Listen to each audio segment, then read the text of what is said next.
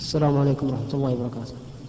رجل جامع رجل جامع أهله ولكنه لم ينزل فصلى لمدة أسبوع وبعد ذلك أحد الشباب قال له عليك الغسل وعاد الصلاة. فهل يجب ذلك أم لا؟ أولا يجب أن نعلم أن الغسل يجب بواحد من أمرين إما بالإنزال ولو بدون جماع أو بالجماع ولو بدون إنزال أو بالجماع والإنزال معروف.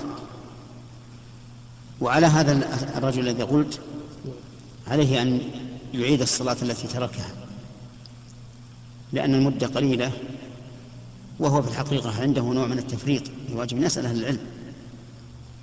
فعليه أن يعيد هذه الصلاة إعادة جميعا بمعنى أنه لا لا يصلي كل صلاة مع نظيرتها بل يصلي جميعا. هنا. يعني يصلي الفرض اللي هو يصلي جميعا. مثلا لنفرض أنه صلى الفجر. بدون غسل. وبقي سبعة أيام. نقول صلى الفجر ثم الظهر ثم العصر ثم المغرب ثم العشاء ثم الفجر ثم الظهر ثم العصر ثم المغرب ثم العشاء حتى تكمل. ولو في ضحوة واحدة.